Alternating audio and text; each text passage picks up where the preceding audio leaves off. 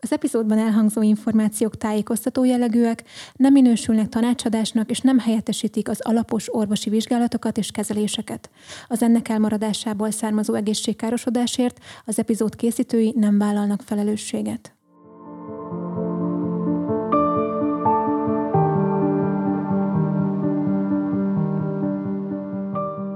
Sziasztok, Flóra vagyok, ez pedig a Forma Állapot, egy transformatív podcast önfejlesztésről, gondolkodásmódról és testi-lelki egészségről.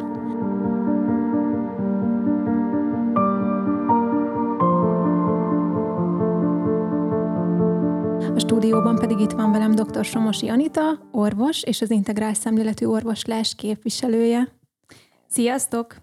Több szempontból is egy különleges epizódhoz érkezett a Forma Állapot podcast, amely egyben egy új projekt kezdete is, és aki régebb óta hallgat vagy követ a social felületeken, az tudhatja, hogy számomra a test és a lélek kapcsolata, valamint a testi-lelki egészség egy nagy szívügy, mivel saját érintettségem is van ugye a dologban, a saját betegségem kapcsán, és hát nagyon sokan kértétek már, hogy legyen erről szó, hogy beszéljek erről bővebben, és mivel az én betegségem története tökéletes példa arra, hogy a lélek dolgai hogyan képesek kihatni a testi egészségünkre, ezért szerettem volna, hogyha ezt az epizódot orvosi oldalról megtámogatja nekünk Anita, aki segít majd összekapcsolni ezt a két oldalt. Anita, mesélsz nekünk róla, kérlek, hogy mi is maga az integrál szemlélet, aminek te a képviselője vagy most itt, és hogy te miben hiszel, hogyha a test és a lélek kapcsolatáról van szó? Hát az integrált szemlélet az orvostudomány, a pszichológia és a komplementer medicinának, medicinának az integrációjából alakult ki. Nekem ez azért szívügyem, mert mióta tudom, hogy orvos szeretnék lenni, az lebegett a szemem előtt, hogy valódi gyógyuláshoz szeretném majd segíteni a hozzám fordulókat. Viszont sajnos az egyetemen rá kellett, hogy jöjjek, hogy az orvosi kezelés során inkább a betegséget kezelik, nem magát a betegembert. Így viszont a, sokszor a betegség valódi okait sem derítik fel, hiszen tudják, hogy milyen betegségre milyen gyógyszert vagy terápiát kell adni, amelyekkel a tüneteket tudjuk csillapítani, és sokszor ezzel le is zárul a kör. Max az orvos közli a beteggel, hogy hát ezt a gyógyszert élete végéig szednie kell.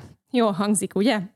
Viszont amiről ö, nagyon gyakran elfelejtkezünk, hogy a testben a szervrendszerek kapcsolatban állnak egymással, és összedolgoznak annak érdekében, hogy funkcióképesek legyünk a mindennapokban. Így, hogyha valamelyik szervünkkel probléma van, és ezt nem kezeljük, hanem elnyomjuk gyógyszerekkel, akkor előbb-utóbb hatással lesz a többi szervünkre is. És attól, hogy gyógyszerekkel elnyomjuk a tüneteket, még a probléma nem oldódik meg.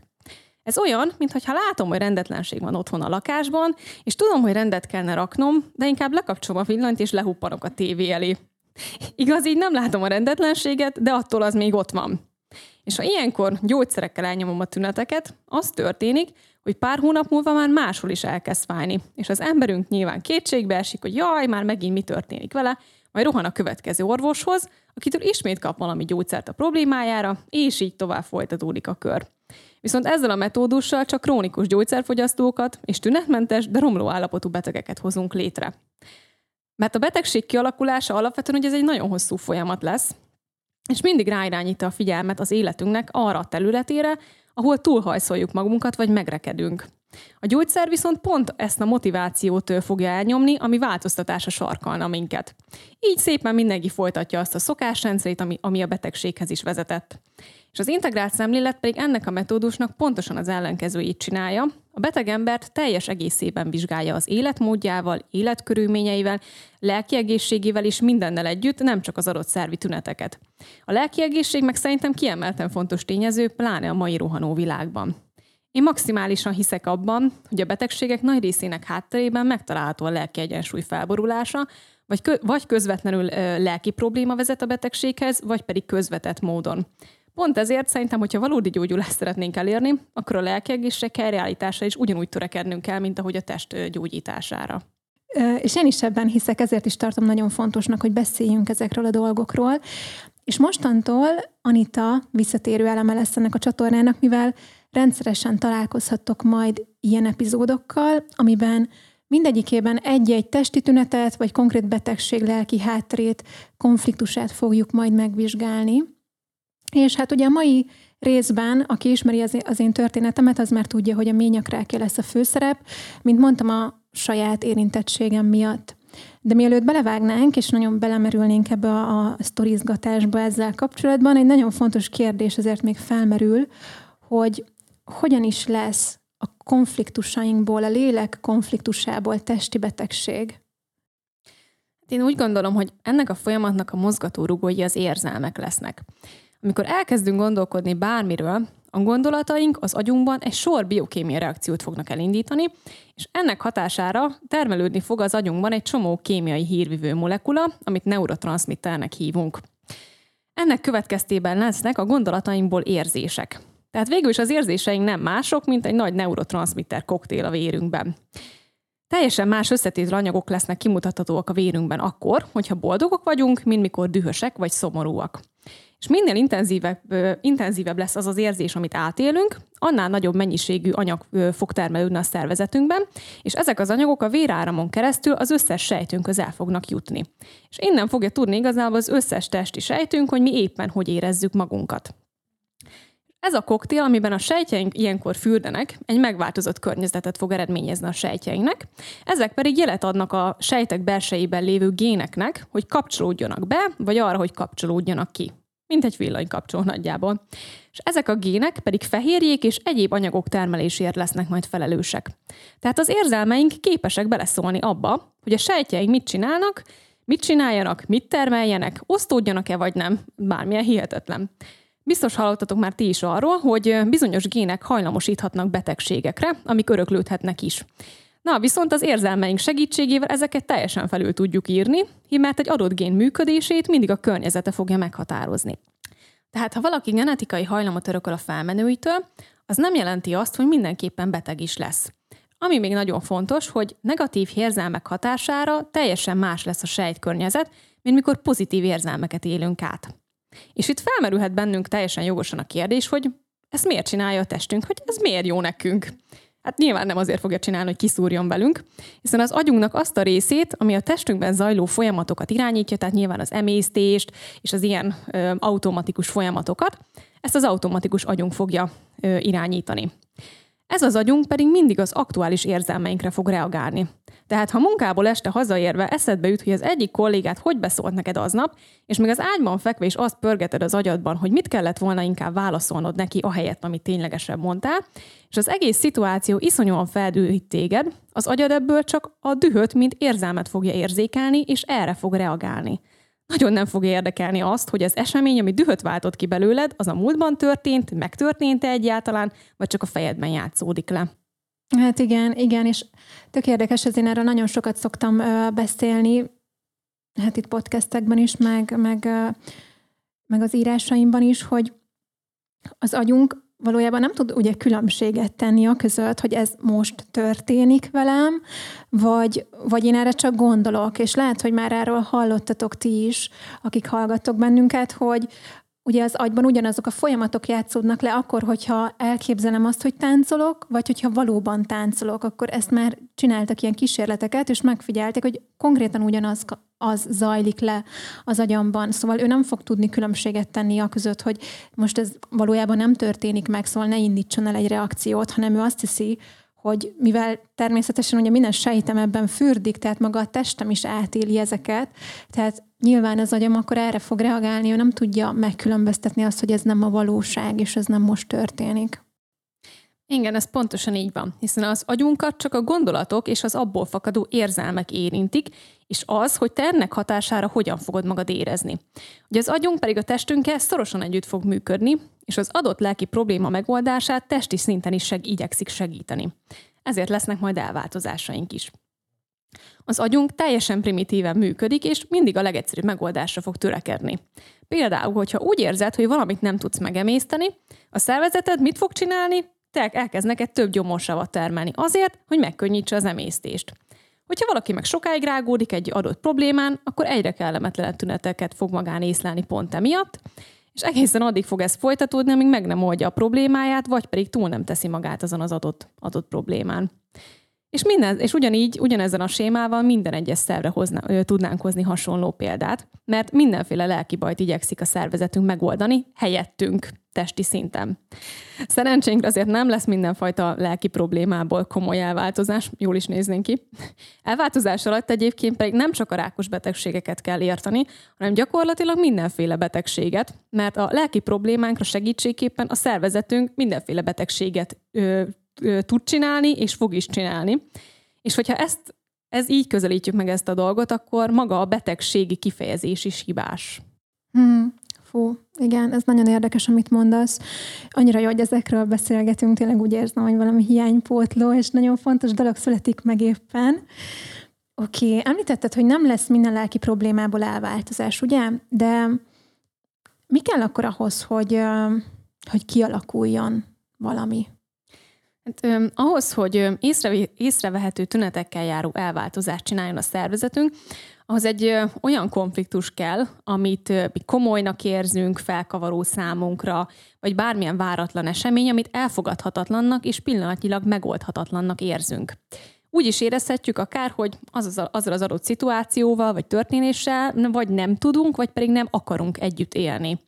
Viszont ezek az események lehet, lehetnek akár egy ilyen nagy, brutális drámai sokkélmény is, de mondjuk akár egy ilyen kis enyhe bosszúság is, amivel enyhe bosszúságokkal is előfordul az, hogy mondjuk úgy érezzük, hogy nem tudunk ezzel együtt élni.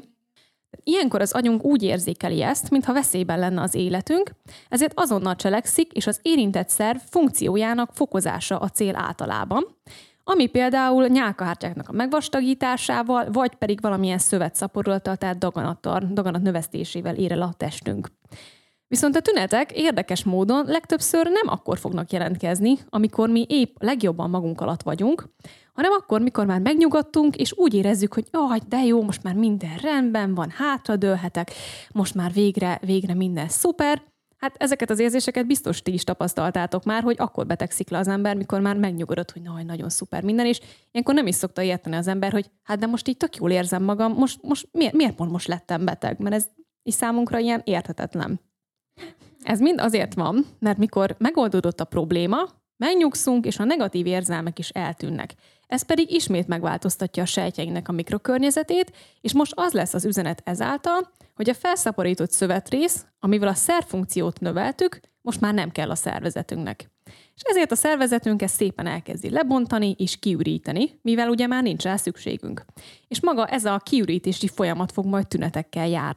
Alapvetően a krónikus általános stressz is okozhat betegségeket, ami csak mondjuk a rohanó hétköznapjainkkal rohanó hétköznapjaink okoznak ilyeneket, mivel ha sokáig stresszben vagyunk, akkor a szervezetünk kimerül, és ott viszont a leginkább a hormonrendszer meg a bélrendszer lesz érintett.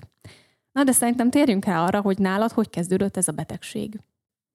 Igen, még itt az előzőre, amit mondtál, itt erről eszembe jutott, hogy, hogy ez egyébként mennyire egy logikus válasza ugye a szervezetünknek, meg magának az agyunknak, hogy nyilván amikor én rosszul vagyok, és lelkileg benne vagyok egy, egy konfliktus helyzetben, akkor ha ő még generálna is nekem oda egy tünetekkel járó, fájdalmakkal járó ö, testi állapotot, akkor azzal ugye csak megnehezítené a helyzetemet, és hát ugye ezt elmondtad, hogy az a célja ilyenkor a szervezetnek, hogy segítse a megoldódását ennek a problémának, tehát neki nyilván nem lesz célja az, hogy még ránk is pakoljon, mikor lelkileg is rosszul vagyok, és akkor még testileg is ő erre rádob egy, egy lapáttal, tehát hogy nekem így ebben is látom a logikát, hogy mikor már úgymond megoldódott a lelki része, hogy akkor kezdünk olyan tüneteket tapasztalni, ami esetleg kellemetlen lehet, hogy ennek amúgy van létjogosultsága?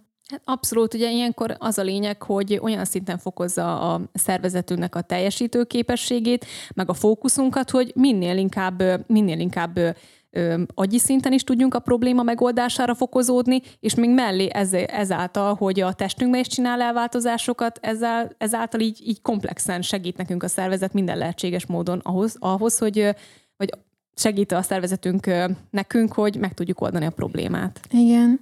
Igen, szóval ezt csak így azért emelném ki, mert hogy, hogy így lássuk már azt, hogy tényleg a betegség ez nem ellenünk történik, hanem így próbál a szervezetünk valamit megoldani nekünk, és milyen jó lenne, hogyha így közelítenénk meg. Na, és akkor igen, hogy mi az én, az én történetem, amiről már sokan kérdeztetek. Nálam igazából nehéz megmondani, hogy mikor kezdődött ez az egész dolog, mert az én esetemben nem arról volt szó, hogy kaptam egy ilyen elvágólagos diagnózist arról, hogy rákos vagyok, hanem úgymond szép lassan bekúszott az életembe ez az egész, és ma már látom egyébként, hogy mennyire elkerülhető lett volna, hogyha hallgatok arra a belső hangra, amiről mindig beszélek nektek, úgyhogy hallgassatok rá, mert hogy az első tünet egy általános nőgyógyászati vizsgálaton derült ki, Évente jártam ugye, ahogy ezt illik, egyébként egy, egy drága magánklinikára, szóval még csak nem is az, hogy valamilyen államiba, ahol talán nem fordítanak rád annyi figyelmet. Igen, jó kis esztékába. szóval egyszer az, ilyen, az egyik ilyen vizsgálat során az orvos mészájsebet látott nálam, amiről egyébként azt mondta, hogy nagyon gyakori, és hogy egyáltalán semmi ok az aggodalomra, mert szinte minden második nő érintett ebben, nincs vele semmi teendőm, és hogy általában két év alatt ez magától elmúlik. Hogyha egyébként valaki nem tudná, hogy mi az a mészájsebb, akkor Anita erről tudnál mondani így pár orvosi dolgot? Persze. hát, maga egyébként az a kifejezés, hogy mészájsebb, igazából ez egy köznyelven használt kifejezés csak, mert a nőgyógyászok és a maga a nőgyógyászati tankönyvben például ilyet nem is említenek, hogy mészájsebb. Ezt szakmailag úgy nevezik, hogy cervikalizáció. Ez a kifejezés az azt jelenti, hogy a mély nyakcsatornájában ott hengerhám található, és ez a mészájnak a felszínére, ez szépen oda kivándorol. És a mészájat alapvetően ezt egy több rétegű el nem szarusodó laphám fogja borítani. Ilyen hámot egyébként az egész hüvelyben, meg a szájüregben is fogunk látni. Ez a hámtípus ez azért van itt, mert ellenáll a fizikai behatásnak. A hengerhám, ami meg ugye a nyakcsatornában található meg, annak pedig ugye nyáktermelés lesz a feladata. És a cervikalizáció, tehát ennek a folyamatnak a hátterében lehet hormonális ok is, vagy pedig az, hogy a laphám, ami ugye a mészájat borítja, ez megsérül, és ugye ennek a ö, lepusztult ö, hámnak a helyét fogja az a hengerhám elfoglalni, tehát gyakorlatilag kikúszik oda a helyére. És szerintem a mészájsebb kifejezést inkább erre az utóbbi változatra értjük, mikor ugye a laphám megsérül, és akkor annak a helyét fogja a ö, hengerhám elfoglalni. És a mészájsebb megjelenésekor viszont már szerintem érdemes arra gondolni, hogy épp egy konfliktus zajlik a háttérben, és szerintem az sem véletlen, hogy, hogy ö, említette a nőgyógyászot, hogy hát ez ennyire gyakori. Hm, igen, fú, igen. És, és pont ez az, hogy már hogyha tudtam volna akkor azt, amit ma tudok, akkor már ott az egy intőjel lett volna, hogy a lelki részére rá kell nézni. De hát ugye akkor ezt sajnos még nem tudtam, és én kérdeztem az orvosomat, hogy mi okozhat ilyet, és nem tudta megmondani. Tehát így az volt az érzésem, hogy ő is csak találgat, mert olyanokat mondott, hogy hát ez lehet ilyen örökletes, meg lehet, hogy fogamzásgátlótól van, vagy tamponhasználattól, szóval nem igazán voltam beljebb, úgymond, annyit tudtam tenni, hogy a fogamzásgátlót abba hagytam, és akkor reménykedtem, hogy majd valamilyen jótékony hatása azért lesz, mert nyilván a szervezetünkre van jótékony hatás, hogyha nem szedünk fogamzásgátlót, de hogy magára erre a problémára a fogalmam nem volt, hogy lesz-e hatással, és amúgy nem is volt, ezt utólag elárulom. Ezek után pedig hát fél évente kellett kontrollra járnom, de nem, nem aggódtam rajta, mert mondta az orvos, hogy, hogy nem kell. És hát igazából megnyugtatott, hogy ez teljesen normális, de mai fejjel már tudom, hogy amúgy, ha fél évente kell szűrésre járni, az minden csak nem normális, nem? Igen, ez így van, mert normál esetben, hogyha minden rendben találnak az éves rákszűréskor, akkor elegendő évente ismételni. De például Amerikában abban az esetben, hogyha rendben találnak mindent, és egy bizonyos életkor alatt csak két évente kell szűrésre járni. És akkor szoktak általában gyakrabban kontrollálni, hogyha valami rendelleneset találnak. Hm, igen. Hát igen, szóval az első tanulság, hogyha ma lennék egy ilyen helyzetben, akkor azonnal elkezdenék utána járni a lelki dolgoknak, elkezdenék dolgozni valahogy ennek a megoldásán. De hát akkor még nem aggódtam, vagy nem tudtam, hogy, hogy azt, amit ma tudok, szóval az orvos elmondta, hogy ne aggódjak, és, és elmúlhat magától is, ezért én fogtam, ültem, vártam, hogy majd hát ha elmúlik magától, és hát eltelt Két év, és nem múlt el. Az orvos azt mondta, hogy meg kell műteni, sima, egyszerű kis lézeres beavatkozás, leégetik a beteg szövetrészeket, és kész. Persze ettől még visszatérhet a dolog később, de most műtsük meg, ugye hát ez a biztos, hát ez mindig jót tesz egy kis beavatkozás, ugye. Már ennek a kicsi műtétnek is a hallatán egyébként teljesen padlót fogtam, mert tudni illik, én olyan szinten rettegek bármilyen műtéti beavatkozástól, hogy az valami embertelen. Szóval nagyon féltem, és nem akartam, nem akartam egyáltalán műtétet, tényleg szóba se jöhetett. Ezért elmentem egy másik orvoshoz, aki a Budapesti Onkológiai Intézet nőgyógyászati szakosztályának a vezető orvosa volt akkoriban, nem tudom, hogy még mindig az-e. Szóval nem bíztam a véletlenre, úgy voltam vele, hogy ha már helyzet van, akkor a legjobbhoz akarok menni. Elmeséltem neki a történetemet, az előzményeket, a lézeres műtétre tett javaslatot, mindent. Az orvos megvizsgált, és hát annyit mondott, hogy igen, igen, nem túl rózsás a helyzet, a biztonság kedvéért vegyünk biopsziát, úgyhogy hát így is lett, és hat hét múlva megjött az eredmény, rendellenes szövetdiszplázia. A lézeres műtéthez azért még annyit hozzátennék, hogyha valóban hormonális okai vannak annak a bizonyos mészájsebnek, és ez a szövettani vizsgálat során nem találnak benne rendellenes sejteket, akkor valóban szokták lézerezni, de ez nem minden esetben, hanem csak akkor, hogyha a beteget zavarja az, hogy ez egy túlzott folyással jár, mert ugye, amit említettem, hogy ennek a hengerhámnak nyáktermelés a funkciója, és ezért nyilván, ha ez nem a nyakcsatornában van, hanem ez kikúszik a mészájra, akkor ott az egy fokozott nyáktermelődéssel fog járni. És ugye, hát nyilván ez, ez zavaró lehet. Viszont ha már a szövettani vizsgálat során találnak benne rendellenesen osztódó sejteket, akkor viszont már nem javasolják ezt a lézeres műtétet, mint ahogy a te, esetben, te esetedben is történt. A rendellenes szövetdiszplázia egyébként azt jelenti, hogy a mintában sok osztódó sejtet fognak látni, amik kicsit másképp is néznek ki, mint egy egészséges sejt. És ilyenkor a terápia már konizáció, ami azt jelenti, hogy szikével egy kúp alakú szövetet kivágnak a ményakból. Van egy másik módszer is egyébként, ennek a neve LEAP műtét. Ilyenkor maga az eljárás az hasonló, csak ez az eszköz, amivel kivágják azt a szövetdarabot, ez nem egy szike lesz, hanem egy, hát egy ilyen elektromos kés igazából, ami hő segítségével működik. Ezek a módszerek viszont Hát később azért a terhesség kihordására hatással lehetnek, mert eh, ilyenkor ugye maga a ményak az elvékonyodik, és eh, így mészájelégtelenség az hamarabb kialakulhat a terhesség alatt. Ami azt fogja jelenteni, hogy a mészáj az eh, abban az esetben, amikor ugye a magzat már azért nagyobb, nagyobb méretű, akkor nem biztos, hogy megfelelően zárt tud maradni, hanem hamarabb kinyílik, ami egyrészt megnöveli a fertőzések esélyét, és koraszüléshez is vezethet, amit alapvetően úgy szoktak meg, megoldani, hogyha látják, hogy mészájelégtelenség fennáll, hogy hát egy ilyen dohányzacskó öltésnek nevezett öltés típusra összevarják szépen. Jól hangzik, és úristen. Igen, igen szóval mindenki ilyet szeretne magának. Hát ez persze, ezt így befizetném, biztos, hogy tök jó élményutazás lenne ez a történet. Szóval igen, tehát, hogy itt már nyilván a lézeres műtét ezek után szóba sem jöhetett, hanem mondta az orvos, hogy, hogy akkor itt ez a lép, vagy konizáció, vagy nem, nem is tudom, hogy itt melyiket csinálták volna. Igazából elmondták ez ennyit, hogy kivágnának egy darabot, Hát így elmagyarázták, hogy mint egy ilyen rohadó alma, úgy kell elképzelni, és ott kivágsz egy darabot, és ez olyan jól hangzott, hogy gondoltam, hogy na, akkor megyek is. Rögtön kedvet kapnál hozzá. azonnal, azonnal, igen.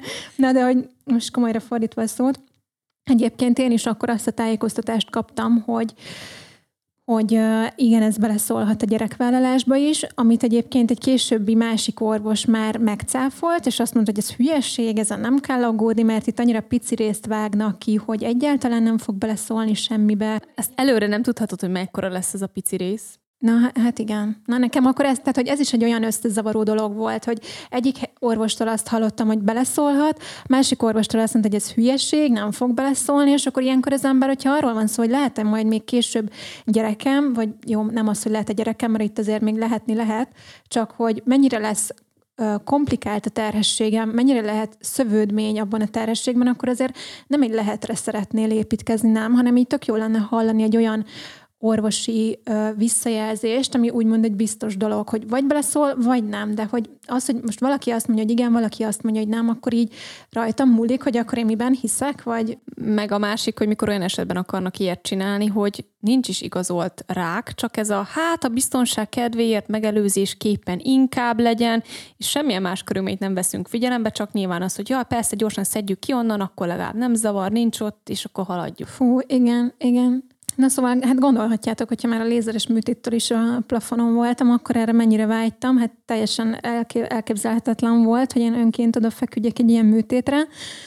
Szóval hát ott volt egy nagy összeomlás, igen. Az orvos megnyugtatott, hogy egyáltalán nem súlyos, nem kell most azonnal megműtetni, mert mire ebből még rák lesz, az alapvetően több mint két év, és hogy nagyon sokszor ez még magától meggyógyul, úgyhogy ezzel úgymond, hát meg is kaptam azt az engedélyt az időhúzásra, vagy hát legalábbis, hogy eltoljam a műtétet, amennyire csak lehet. De amit legalább tök jó, hogy nem kezdtek el benned félelmet kelteni, hogy úristen, hogyha most ezt nem csináltatod Igen. meg, akkor te tutira belehalsz is, és hasonló. Igen. Mint Igen. amit nagyon gyakran szoktak. Hát igen, ez, ez is nagyon igaz, igen. És hát a kezdeti összeomlás után, mert hát nem titok, hogy nagyon sajnáltam magam akkoriban, amire amúgy azt mondom, hogy szerintem meg kell adni az időt, tehát így meg kell, el kell siratni, amit el kell siratni, meg kicsit meg kell sajnálni magad, meg minden, és akkor ebből az összeomlásból tud utána jönni egy építkezés valahol, meg egy olyan energia, ami utána át tud fordulni abba, hogy jó, akkor most innen hogyan tovább. Szóval elhatároztam én is, hogy tök mindegy, hogy hogy, valahogy, de nekem ezt meg kell oldani, amilyen gyorsan csak lehet, mert én nem fogok oda feküdni a mű, műtőasztalra, az biztos. És hát a barátnőm, aki nagy híve a pszichológiának, addigra már századszor javasolta, hogy menjek már el dolgozni magamon, mert hogy ezt fontos tudni, hogy ez még azelőtt volt, hogy én bármi önismereti utat elkezdtem volna járni. Szóval én akkoriban még semmilyen szinten nem dolgoztam magamon, és nem is akartam egyébként, mert a lelkem mélyén amúgy tudtam, hogy ami ott fog várni, az nagyon-nagyon fájdalmas dolog lesz, ha egyszer én azt kiborítom. És de hogy egyébként teljesen őszinte akarok lenni magammal, akkor tudtam, hogy igaza van, tudtam, hogy el kéne mennem, de nem akartam. Egyébként mert, mert hogy közben meg nagyon jól éreztem magam akkoriban. Boldog volt a párkapcsolatom, jó volt a munkahelyem, nagyon szerettem csinálni, amit csináltam, minden rendben volt, legalábbis látszólag. Gondoltam, hogy minek bolygatni a múltat, ugye ezt nagyon sokszor mondják, hogy hát ami volt az elmúlt, és hát minek beszélni róla. Mert hát mindenkinek vannak a múltjában rossz dolgok, nem? Hát én köszönöm szépen, én nagyon jól vagyok, én kiegyensúlyozott életem van, nagyon boldog vagyok, hát legalábbis ugye ezt gondoltam, és akkor tessék, jött egy ilyen diagnózis. Na igen, hát pont ezt említettem korábban, hogy ugye amíg benne vagyunk a konfliktusban, addig nincs tünet, és az aggasztó diagnózisok ugye mindig akkor jönnek, mikor már az ember megnyugszik, hogy jaj, de jó, hát most már minden rendben van. Hát igen. Hát nálam is ez volt, ugye. Úgyhogy hát tudtam igazából, hogy el kéne mennem pszichológushoz, féltem, nem mentem el. Utólag azt gondolom, hogy túlságosan féltem. Egyébként nem kellett volna ennyire, amennyire féltem. Mm, nem tudom, igazából csak nem tudtam, hogy mire, mire, mire számít csak. De hát ugye ezt olyankor az ember nem vallja be magának, hogy fél, hanem ilyen mindenféle kifogásokat keres, amik így nagyon racionálisnak tűnnek ott abban a pillanatban, és én is ugyanezt csináltam. Valamit viszont nem kellett, ugye? Szóval az étrend felé fordultam. Gyerekkoromban ugyanis anyukámnak volt egy kolléganője, akinek merrákja volt. Megműtötték, visszatért, az orvosok adtak neki, hát ha jól emlékszem, akkor talán egy évet, és a nő konkrétan táplálkozással gyógyult meg, és a mai napig él. Hát legyen így, gondoltam, akkor életmódot váltok, ha ezt kell, csütörtökre volt időpontom a, a szakemberhez, mert nem szerettem volna ezt úgy csinálni, hogy akkor most nem eszek semmit, ugye, és akkor, tehát hogy ez kell egy szakember, aki összeállít egy étrendet, és hát emlékszem, hogy szerdán álltam még a sütispult előtt, kezembe egy csomag puszedlivel, és bőgtem, hogy úristen, soha többet nem ehetek ilyet. Sirattam, hát nem is tudom, az elveszett egészségemet, minden ételt, amit többé nem ehetek meg, hát tényleg szörnyű volt.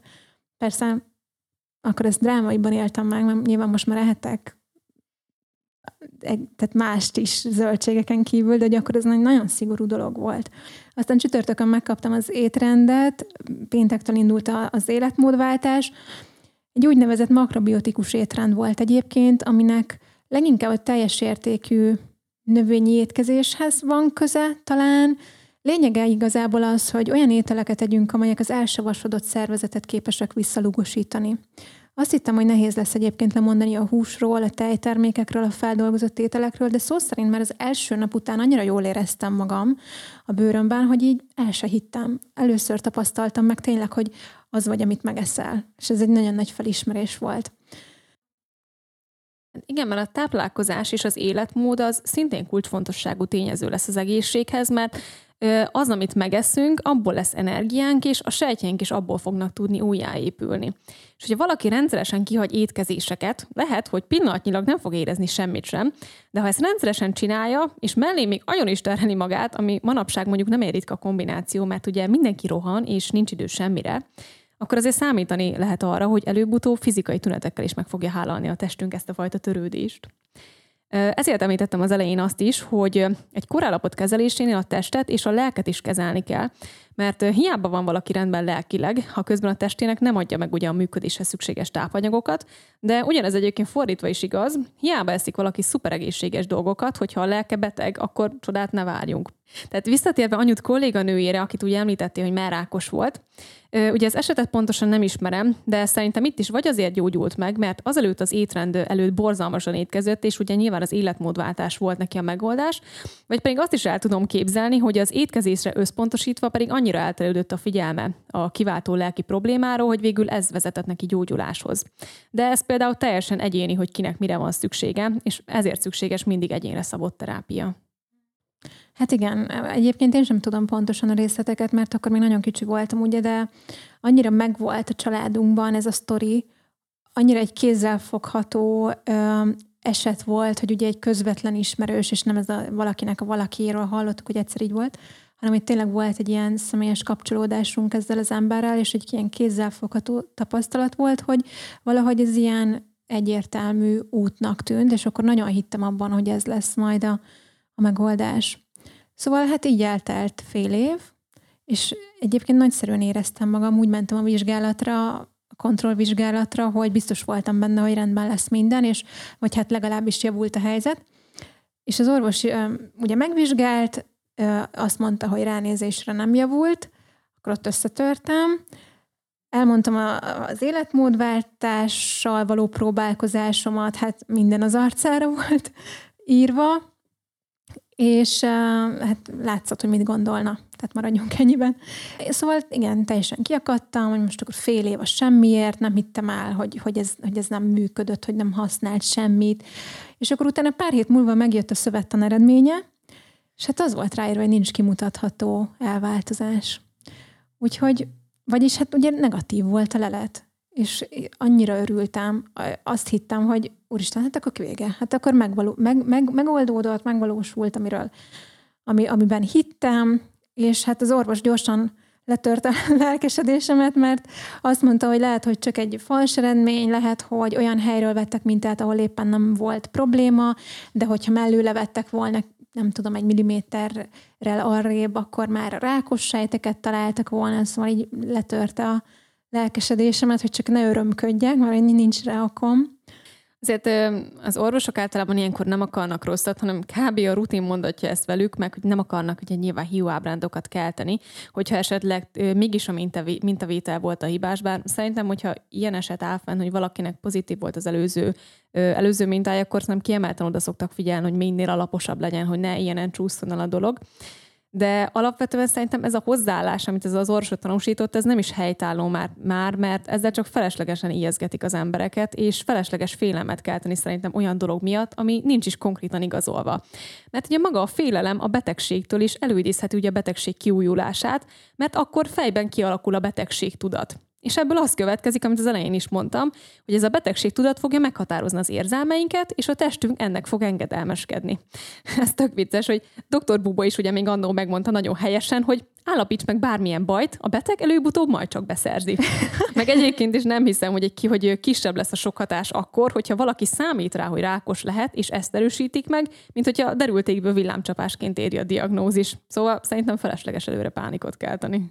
Fú, igen, igen, és ez tényleg ez a betegség tudat volt a legnehezebb egyébként ez az egészben, mert hogy tényleg ilyenkor így elültetik benned, hogy te rákos vagy, te beteg vagy, és ezzel kezd, ezzel fekszel, az egész egy iszonyatos érzelmi hullámvasút. Még meghatározza ez a betegség az egész személyiségedet onnantól kezdve. Tehát úgy teljesen, definiálod magad, teljesen. mint egy beteg ember. Igen, borzasztó. Tényleg, tényleg, úristen, ez annyira igaz.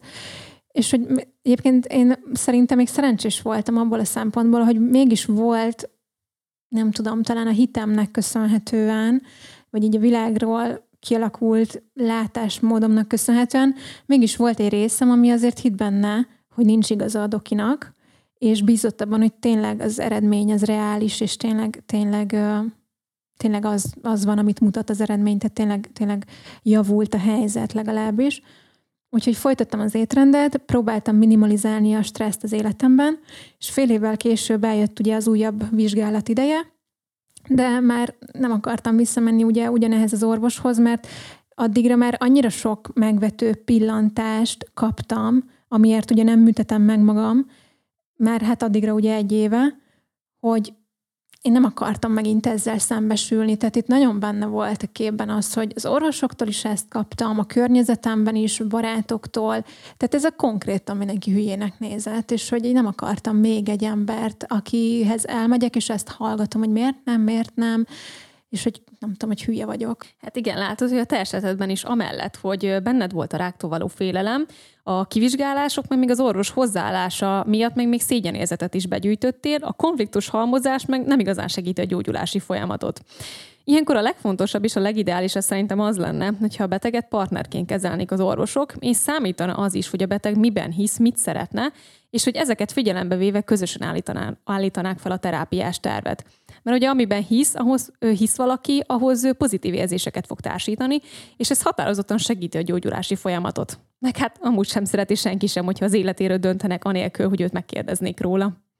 Ja, hát ja, igen, nem utolsó sorban, igen, pontosan. Annyira jó lett volna egyébként, hogyha akkor így találtam volna egy ilyen szemléletű orvost, ez nagyon, nagyon sokat segített volna, így lelkileg is, meg, meg minden szinten.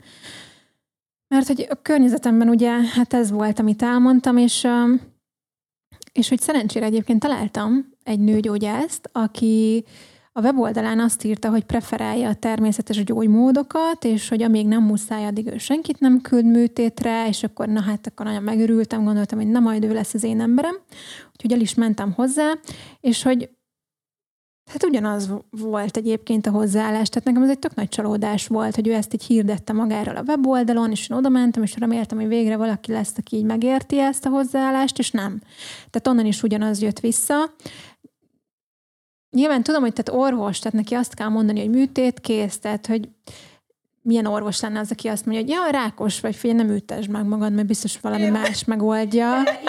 Te, igen, te, igen, te, te pont, pont olyan lennél. Tehát úgymond értem ezt a részét, hogy miért mondták, csak nekem az volt a fájdalmasabban, hogy, hogy, hogy mellé hülyének néztek azért, amiben én hittem. És hogy olyan jó lett volna, hogy egy orvos azt mondja, hogy igen, orvosi oldalról látom, javaslom a műtétet, de hogy mellette kell ezt kezelni, és ez nagyon fontos lenne szerintem.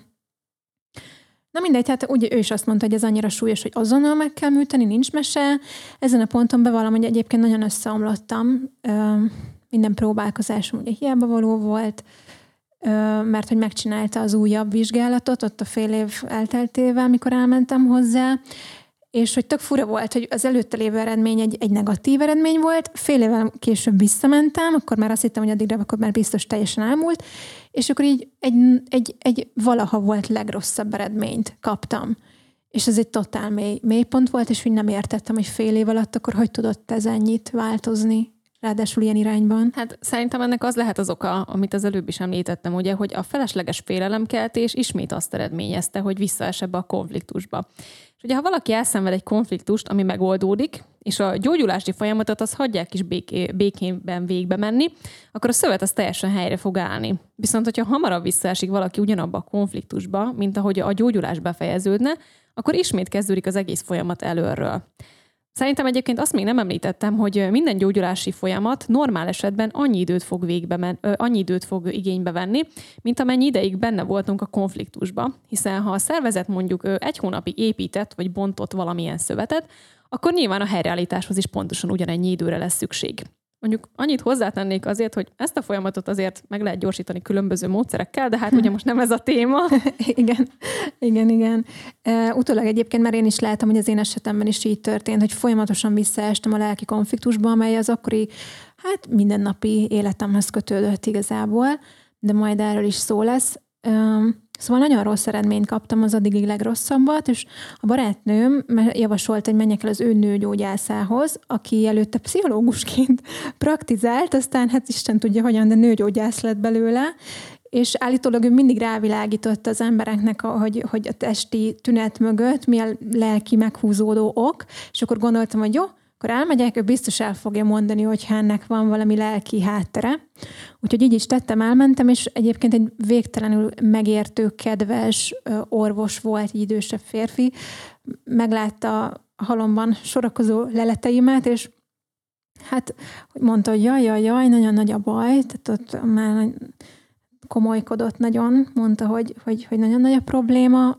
Szóval elmagyarázta, hogy mindenképpen meg kell műtetni, és a műtét során kimetszett részből fog kiderülni az, hogy a környező részeket is érinti-e a rák, vagy nem. Mert hogy elképzelhető, hogy addigra már a méhemre is ugye annyira átterjedt ez a dolog, amit most még itt nem tudnak megmondani, csak majd a műtét után fogják tudni megmondani, hogy lehet, hogy további műtétekre lesz nagy szükség. De hogyha valaki mondjuk ebben nincs rálátása, mondanál erről neki néhány szót, hogy ez miért is van így ez a folyamat? Hát Ilyenkor maga a folyamat az úgy néz ki, hogy megcsinálják ezt a konizációt vagy lépműtétet, mint amit már korábban is említettem, és ilyenkor a patológusok szokták megvizsgálni azt, hogy a kimetszett szövetrész szélén van-e rendellenesen osztódó sejt. Hogyha nincs, akkor az azt jelenti, hogy a tumort azt maradéktalanul sikerült eltávolítani, és erre szokták azt mondani, hogy épben történt a kimetszés. Viszont, hogyha azt látják, hogy a kimetszett szövetdarab szélén is vannak ilyen sejtek, akkor az viszont azt jelenti, hogy maradt még bent abból a tumorból, szóval hát folytatni kell a csonkolást, és erős a gyanú arra is, hogy esetleg átterült a környező szervészekre is, amit ugye leginkább képalkotó vizsgálatokkal szoktak uh-huh. utána már kivizsgálni, meg kideríteni. De jól hangzik. Oké, okay. hideg ide kiresz tőle. Na de ugye felhívta a figyelmemet arra, miért valójában mentem, hogy miután megműtöttek, mindenképpen kezdjek el a lelki részével foglalkozni a problémának, mert hogy minden nőgyógyászati betegség lelki eredetű. Tehát ő ezt mondta, hogy konkrétan felfekszik nála valaki az asztalra, és megmondja, hogy az ember ö, szexuálisan abuzálva volt. Szóval nagyon, nagyon durván látszik konkrétan a korképeken, hogy milyen lelki háttere van a dolognak mondta ezt ő, ugye nőgyógyászként, meg, meg ex-pszichológusként, és hogy tényleg én őszintén nem értettem egyébként, amikor azt mondta, hogy lelki háttere van, mert én annyira jól éreztem magam, én annyira jól voltam, annyira boldog voltam az életemben, volt egy stabil párkapcsolatom, jó munkám, amit szerettem. Nem értettem ezt, hogy de oké, de mi a lelki háttér? És hát akkor még ugye nem tudtam, hogy a múlt eseményei, sőt a felmenőink transgenerációsan hozott megélései is képesek minket megbetegíteni. Na, de ne rohanjunk így előre, majd erről is lesz szó később. Szóval ez volt ez a pont, ahol úgy éreztem, hogy válaszút elé, válaszút elé érkezek szó szerint. Tehát döntenem kellett, hogy vagy a műtét, amitől rettegtem, vagy és, és ugye, ami kihathat a gyerekvállalásra később, vagy nem műtetem meg magam, és keressek további megoldások után, és akkor azt kockáztatom, hogy akkora lesz a baj már itt x hónap elteltével, hogy azt kockáztatom, hogy végül a méhemet is ki kell venni, és soha az életben nem lesz gyerekem. Szóval ez volt szerintem az a pont, ahol így tényleg megálltam egy pillanatra, és elgondolkodtam, hogy nem vagyok normális, hogy, hogy mit művelek komolyan. És hogy hát hagyjuk ugye, hogy megint ugye a környezetem eddigre már így mit mondott, és tényleg azt éreztem, hogy így frankó mindenki hülyének néz, és Szóval, hát igen, tényleg azt hiszem, hogy az életem egyik legnehezebb döntése volt, hogy eldöntsem, hogy akkor melyik utat válasszam, de úgy döntöttem, hogy nem vállalom a műtétet. Azt hiszem, hogy erősebb volt a félelmem, az is sokat segített, meg hogy nagyon hittem abban, hogy a szervezetem öngyógyító már akkor is. Úgyhogy tovább kutattam megoldások után, és mivel már tudtam, hogy lelki eredetű, ugye, ezért elmentem pszichológushoz. Sajnos nagyon rossz szakembernél kötöttem ki, ebben nem is mennék bele. Igazából az a lényeg, hogy, hogy nagyon rossz tapasztalat Ebben volt. sokadik rossz szakember volt nálad. Nagyon, sajnos. nagyon sajnos, nagyon sok rossz szakembernél megfordultam. Ez is mutatja azt, hogy egyébként nagyon bele lehet futni, mert sok, sok olyan szakember van, minden minden irányban, tehát orvosok között is, segítő foglalkozásbelieknél is. Nem biztos, hogy rossz szakember volt, csak nem ő volt a te embered. Hát szerintem én tartom azt, hogy vannak olyan szakemberek, akik, akik inkább kártékonyak. Ez így, ez is igaz. Mármint, hogy nem, nem pont arra az emberre értem, akinél én voltam, tehát tényleg, hogy lehet, hogy csak nem volt ez a jó meccs, de, de és lehet, hogy amúgy másoknak egy tök jó szakember, de hogy, de hogy sajnos tényleg vannak olyanok, akik szerintem konkrétan kártékony, amit csinál. Na mindegy, ez egy másik epizódnak a témája. Szóval, szóval keresgéltem, nézegettem, milyen utak vannak, és hát nagy szerencsémre az akkori zongoratanárom, milyen tök fura véletlen egybeesések voltak, hogy akkor ajánlott, hogy olvassak utána a germán gyógytudománynak. Hát a germán gyógytudomány az kimondja, hogy a betegségnek lelki eredete van, és tudományosan le is vezeti azt, hogy milyen lelki probléma pontosan milyen testi elváltozásokat fog okozni. Hogy melyik szervünk hogyan reagál a konfliktusokra, az attól függ, hogy a fejlődésünk során melyik csíralemezből alakult ki. Azok a szervek, amik külső csíralemezből fejlődtek ki, azok a konfliktus hatására sorvadni fognak, azok a szervek, amik a középső csíralemezhez tartoznak, azok egy része sorvad, más része pedig daganat formájában megvastagszik, a belső csíralemezből fejlődő szervek pedig mindenképpen daganat képződéssel fognak reagálni a konfliktusokra.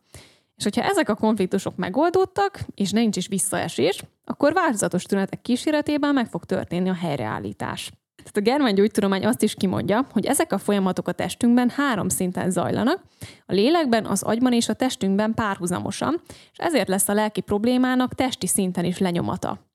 Hát szerintem ennek a tudománynak az ismeretével új kapukat lehet nyitni a gyógyulás felé, és hogyha látjuk, hogy milyen testi tüneteket, milyen lelki probléma tud okozni, akkor ki tudunk lépni az áldozat szerepből. Viszont ez némi felelősségvállalással is jár, mert így már tudjuk, hogy a betegségeink a mi felelősségünk is, és nem úgy csak véletlenül romlik el valami a testünkben. Igen, és szerencsére találtam én is konzulást, aki tudott fogadni, és a leleteim alapján segített feltérképezni, hogy milyen konkrét megélés van az állapotom mögött.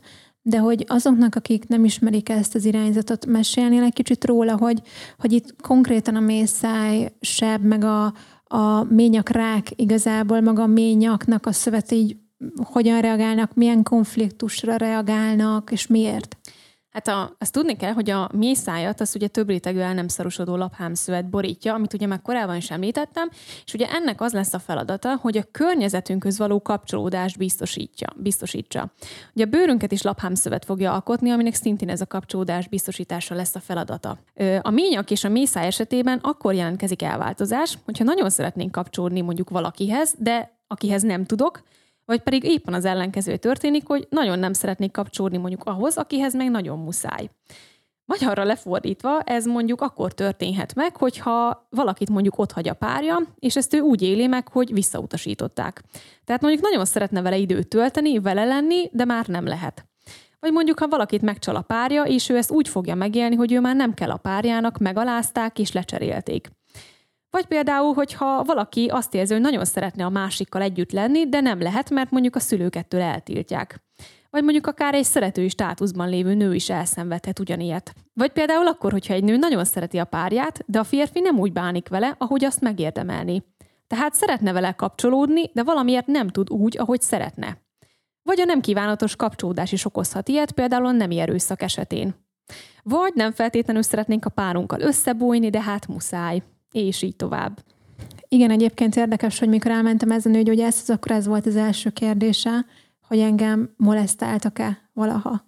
És így nem is értettem, hogy micsoda, és mennyire egybevág ez, amit mondasz, hogy, hogy a, ugye nem kívánatos együttlétnél, és ez ugye, hogyha valakit szexuálisan abuzálnak, és hogy nekem, nekem nem volt ilyen szerencsére, de hogy érdekes, hogy az orvosnak ez volt az első kérdése.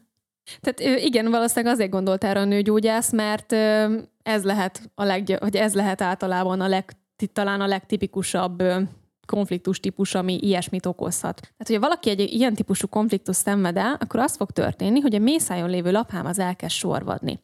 Ennek kétféle jelentősége van, ugye mert nyilván mondtam, hogy a testünk semmit nem csinál véletlenül. Az egyik az az, hogy a laphám elkezd vékonyodni, így csökken a távolság köztem és a társam között, és így könnyebb kapcsolódni. A másik jelentősége pedig az, hogy a laphám sorvadása érzetcsökkenéssel jár, tehát kevésbé fog fájni az, hogyha mondjuk nem tudok kapcsolódni. És ilyenkor tud a lepusztult laphám helyére hengerhám kerülni, mint amit már korábban is említettem, és ugye így fog keletkezni a mészájseb. Tehát korábban ugye már azt is említettem, hogy az elváltozások három szinten zajlanak. A lelki szint ugye az lesz, amikre az előbb már példát hoztam. A testi szinten ugye a laphám sorvadás fog megtörténni, agyi szinten pedig az ide tartozó agyi területen kialakul egy góc, ami CT felvételen is látható. És emiatt a góc miatt a hormonszintünk is meg fog változni, mert ugye erre is hatással lesz, és ennek az lesz az eredménye, hogy lecsökken a hormontermelés, ami leginkább menstruációs zavarok formájában nyilvánul meg, de mondjuk akár hosszantartó konfliktus esetén mondjuk akár egy meddőséget is okozhat.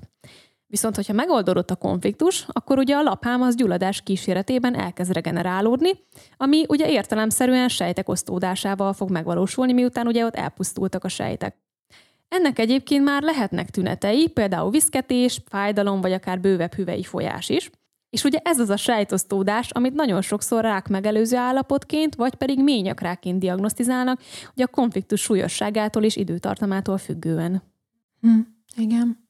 Ezt még tök fontosnak tartom elmondani, hogyha valaki nem értené, hogy miért ez a, ez a reakciója az agynak, hogy elkezdi elindítani ezeket a folyamatokat, hogy nagyon fontos azt megértenünk, hogy ezek az agyi válaszreakciók, ezek annyira még ezekből a, az ős, ősidőkből származó állatvilágból evolúciósan kialakult válaszreakciók, mert ugye szoktuk mondani amúgy Egyébként a pszichológiában is sokszor elmondják, meg ide is ide tartozik, hogy a modern ember fejében egy kőkorszaki agy lakik.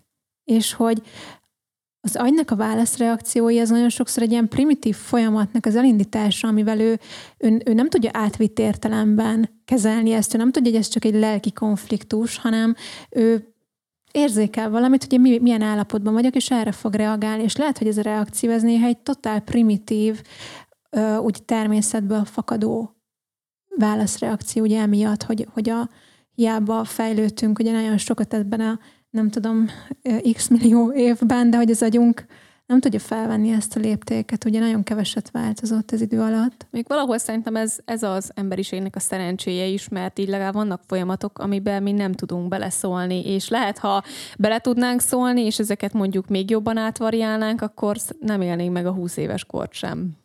Igen, igen, tehát mennyire, mennyire ki van találva a testünk arra, hogy túléljen, meg meggyógyítson magát, és ezek annyira nem véletlenül zajlanak. És ez pontosan ezek miatt furcsa szerintem egyébként az a feltételezés, amit gyakorlatilag elfogadunk meg, megkérdőjelezhetetlen igazságként, hogy ha tényleg ennyire jól felépített a szervezetünk, és ennyire tudja, hogy mit mit csinál, és hogy tényleg két darab sejtből kilenc hónap alatt kifejlődik egy komplet emberi lény, akkor tényleg elhisszük azt, hogy így működik a szervezetünk, hogy hm, véletlenül gondolok egyet, és hm, olyan szép, olyan szép napos szombat délelőtt van, hm, csináljunk már egy rákot, hogy tényleg, elhisz, tényleg elhiszük azt, hogy így működik a szervezetünk, hogy véletlenül valami Igen. teljesen random el, el, elromlik, és hogy ennek nincsen semmi jelentősége, hanem hogy a, hát véletlenül valami hiba lett. Most a testünk miért akarná saját magunkat kinyírni, de komolyan? Nagyon érdekes, igen, igen. Igen, és hát én is egyébként, amikor először meghallottam, hogy mi a konkrét konfliktus mögötte, tehát hogy ez a kapcsolódási probléma, meg amit mondanak, hogy milyen felállások okozhatnak ilyet, akkor őszintén azt éreztem, hogy hát ez rám nem igaz. Tehát nekem nincs ilyenem, nagyon jó a párkapcsolatom, köszönöm szépen, boldog az életem, minden rendben van.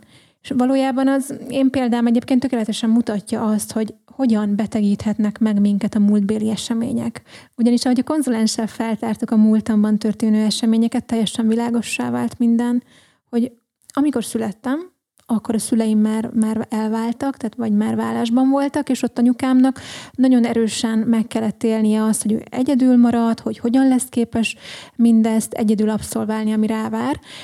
És ma már tudom, hogy a születésünk körüli 30 hónap az rettentően meghatározó, amiről a pszichológia is nagyon sokat beszél, mivel ugye az anyának az ottani megélését ezt közvetlenül hozzuk, tehát nagyon-nagyon hatnak ránk, és ebből az időszakból én tökéletesen hoztam azt a megélését anyukámnak, hogy ez az egyedül léttől való félelem gyakorlatilag. Aztán körülbelül 5-6 éves lehettem, amikor minden kapcsolatom teljesen megszakadt az apukámmal. Ott a, az a 6 éves gyerekkori énem, az konkrétan azt élte meg, hogy őt elhagyták, és ez a két dolog teljesen összeadódott. Ugye a félelem az, hogy attól, hogy elhagynak, valamint az egyedülléttől való félelem, és ezek olyan nyomógombokat képeztek bennem, amelyek meghatározó elemeivé váltak gyakorlatilag az életemben, és minden későbbi reakciómat, döntésemet, érzelmemet meghatározták. Persze nyilván anélkül, hogy én erről tudtam volna bármit is, mert hogy ezek tudattalanul zajló mintázatok, dinamikák. Mindez egyébként látható volt a felszínen is, tehát voltak jelei, csak én nem ismertem fel, hogy ez honnan fakad, mert például ilyenek, hogy párkapcsolatból párkapcsolatba menekültem, betegesen féltékeny voltam, állandóan féltem, hogy megcsalnak, hogy elhagynak, mániákusan gyereket, esküvőt akartam, mert hogy ugye az már egy összetartozás, akkor az már biztos, akkor ott már, ott már nem választhat el minket semmi. Nyilván ezek nem voltak tudatosak, megint elmondom, tehát hogyha valaki megkérdezte volna, akkor el tudtam volna mondani, hogy nyilván el lehet válni, meg hogy ez nem egy biztosíték arra, hogy két ember együtt marad, de hogy valahol lelkemén én ezt így éltem meg, hogy akkor ott az az ember, az mert tényleg letette mellettem a voksát, úgymond. És hát ugye minden egyes napomat, a párkapcsolatokban töltött minden egyes napomat így éltem meg, és, és minden egyes napban ott volt ennek a ményakráknak a konfliktus tartalma gyakorlatilag. Mert egy olyan ember, akit gyerekként elhagyott az apukája, soha nem fogja magát biztonságban érezni. Mindegy, hogy mit tesz a párja, a csillagokat is lehozhatja, ő akkor sem hinné el, hogy ez biztos. Igazából ez, ez, ez az, ami nagyon fontos. Folyamatosan keresi a bizonyítékot arra, hogy elég jó, hogy szerethető, és amikor közel vannak egymáshoz a párjával, érzelmileg vagy testileg, akkor is azt éli meg, hogy ez még mindig nincs elég közel, és hogy nem tudok annyira összeolvadni a másikkal, annyira közel lenni, amennyire nekem az kielégítő lenne mert ez a típus azt az összeolvadást keresi valójában, amiben végre megélheti azt a soha nem létező biztonságot és kapcsolódást, amit valójában az apukájával kellett volna ugye ideális esetben. Igen, és ugye a te esetedben is ugye az történt, hogy beindult az ördögi kör azzal, hogy konfliktusban voltál, utána ez megoldódott, mikor kicsit úgy érezted magad, hogy most olyan viszonylag stabil a párkapcsolatod, majd még a teljes gyógyulás előtt meg ugye ismét konfliktusba kerültél. És ugye ezen a helyzeten pedig a ményakrák diagnózisa, meg ugye az ezzel járó pszichés teher ugye csak rontott. És hogyha újra és újra visszaesünk a konfliktusba, még azelőtt, hogy a teljes gyógyulás bekövetkezne, akkor azzal összezavarjuk a regenerációs folyamatot. Ezért nagyon fontos szerintem az, hogy feltárjuk azt az eseményt, ami nyomógomként funkcionál, mert hogyha ezt nem tesszük meg, akkor minden konfliktus megoldás igazából csak átmenetileg fog bekövetkezni. Hogyha egy esemény, egy helyszín, egy személy, vagy igazából bármi, ami felidézi bennünk azt a fájdalmas emléket, ami ugye nyomógomként funkcionál, akkor az egész folyamat kezdődik előről. Tehát a végleges gyógyulást úgy érhetjük el csak, hogyha megszüntetjük ezeket a nyomógombokat. Így van, így van. Hát nem véletlenül, nem tudom, hangsúlyozom ezt lépten nyomon, hogy, hogy kezdjünk el dolgozni magunkon, ne elégedjünk meg egy diagnózissal, nem tényleg törekedjünk rá, hogy mögé nézzünk, és megtaláljuk a lelki kiváltó okot. Mert hogy az én példám tökéletes példa arra, hogy a múltbéli eseményeink is képesek megbetegíteni minket a jelenben. Ugye azáltal, hogy a tudattalanul működő nyomógombok ott vannak bennünk, amik folyamatosan triggerelve vannak. Hiszen gondol csak el, hogy 25 évet éltem le így, anélkül, hogy akár csak egyszer felmerült volna bennem, hogy nem normális az, hogy én így érzem magam. Mert hogy ezek a minták, reaktív működések annyira a részünké válnak, hogy ezek köré kezdjük felépíteni a személyiségünket, és azt mondjuk, hogy hát én ilyen vagyok. Én ilyen féltékeny típus vagyok, én olyan típus vagyok, aki korán akar majd anya lenni. És nem gondolunk bele, hogy ebbe a... Nyilván, hogyha... Tehát van ennek is egy normális medre, hogyha valaki korán szeretne anya lenni, ez nem azt jelenti, hogy ő vele valami baj van, de hogy abban az esetben, hogyha ez valami ö, egy ilyen túlzott ö, görcsösséggel való ragaszkodás ezekhez a dolgokhoz, akkor ott nagyon érdemes belegondolni, hogy mi lehet mögötte. És hát gondoljatok bele, hogy mit tesz vajon az emberrel, hogy ugyanúgy, mint az én esetemben, hogy gyakorlatilag hat éves koromtól folyamatosan megéli azt az ember, hogy nem kellek, hogy nem vagyok elég, hogy nem vagyok biztonságban. És csoda, csoda az, hogy beteg lettem? Hát igazából rájöttem, amikor megláttam ezeknek a, a gyökér problémáját, és ugye milyen régóta létezem ebben az állapotban, hogy az a csoda, hogy ez nem előbb történt meg gyakorlatilag. Na de hogy most már beszéljünk a megoldásról is egy kicsit. Mi van akkor, amikor már tudom, hogy mi okozza, feltártam a lelki hátteret, mit lehet kezdeni vele? Na, ami nekem segített, az egyik, már beszéltem róla a másik epizódokban is, az az egyik a, belső utazás nevű ö, hát terápiás módszernek mondhatjuk talán. A angol néven Journey Method, hogyha valakinek így ismer, ismerősebb. Ez egy terápiás módszer, amely hát azon az elven alapszik, hogy a tudattalanunkban tárolt emlékeket képes gyógyítani. Ugyanazon az elven működik gyakorlatilag egyébként, mint a hipnoterápia, és, és egy rettentően gyógyító egy nagyon-nagyon gyógyító folyamat a, a belső utazás folyamata. Aki egyébként szeretne erről több információt olvasni, az vegye meg a Belső utazás című könyvet Brandon Bass-től, de fogunk még róla bővebben beszélni másik epizódokban is. Nekem ez a módszer volt az, ami rengeteget segített, és segített konkrétan átdolgozni azokat a gyerekkori sérelmeket, és ezáltal ugye meggyógyulni. Viszont van ez a helyzet, amikor a lélekgyógyítása mellett már muszáj a testet is gyógyítani. Mi van akkor egyébként, ha már baj van, illetve honnan kell úgymond orvosi beavatkozást vagy közreműködést alkalmazni szerinted? Nekem az a személyes véleményem, hogy érdemes már első körben orvoshoz fordulni, mert ugye az orvosnak van megfelelő szaktudása, meg eszközparkja ahhoz, hogy föl tudja állítani a diagnózist. Alapvetően szerintem a komplementer medicinának és a modern orvoslásnak is megvan a létjogosultsága, csak sajnos kevés olyan szakember van, aki mindkét területet átlátja olyan mélységig, hogy pontosan tudja, hogy mikor mire van szükség. Ezen kívül pedig szerintem érdemes olyan gyógyítót választani magunknak, aki együttműködik a betegével, és akiben maradéktalanul meg tud bízni a betege, mert ugye a gyógyuláshoz nagyon fontos az is, hogy olyan módszert válasszunk, amiben őszintén hiszünk, hogy segíthet nekünk.